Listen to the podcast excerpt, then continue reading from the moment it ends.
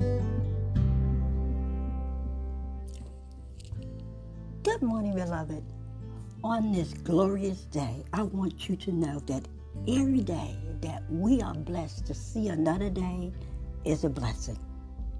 God's word for today is the blessing within the challenge.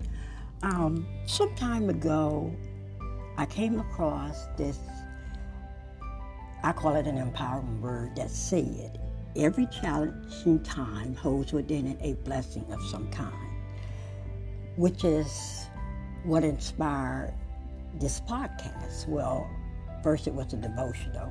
Now I'm sharing it with you.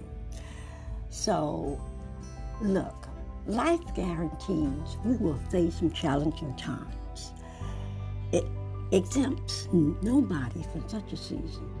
So, my dear friend, even Jesus endured such times. The scribes and the Pharisees, they hurled accusations at him.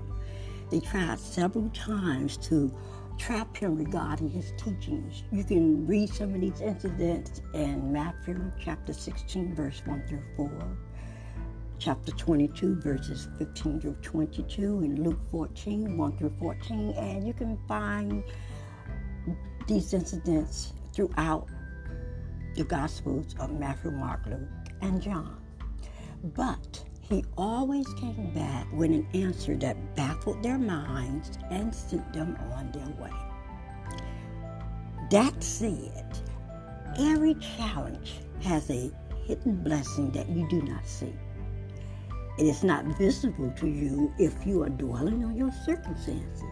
So, do not lose hope, because better days are coming. Oh, yes, they are.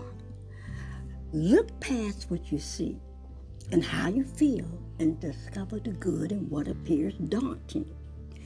Experience the strength that God gives you each day to accomplish more than you did yesterday.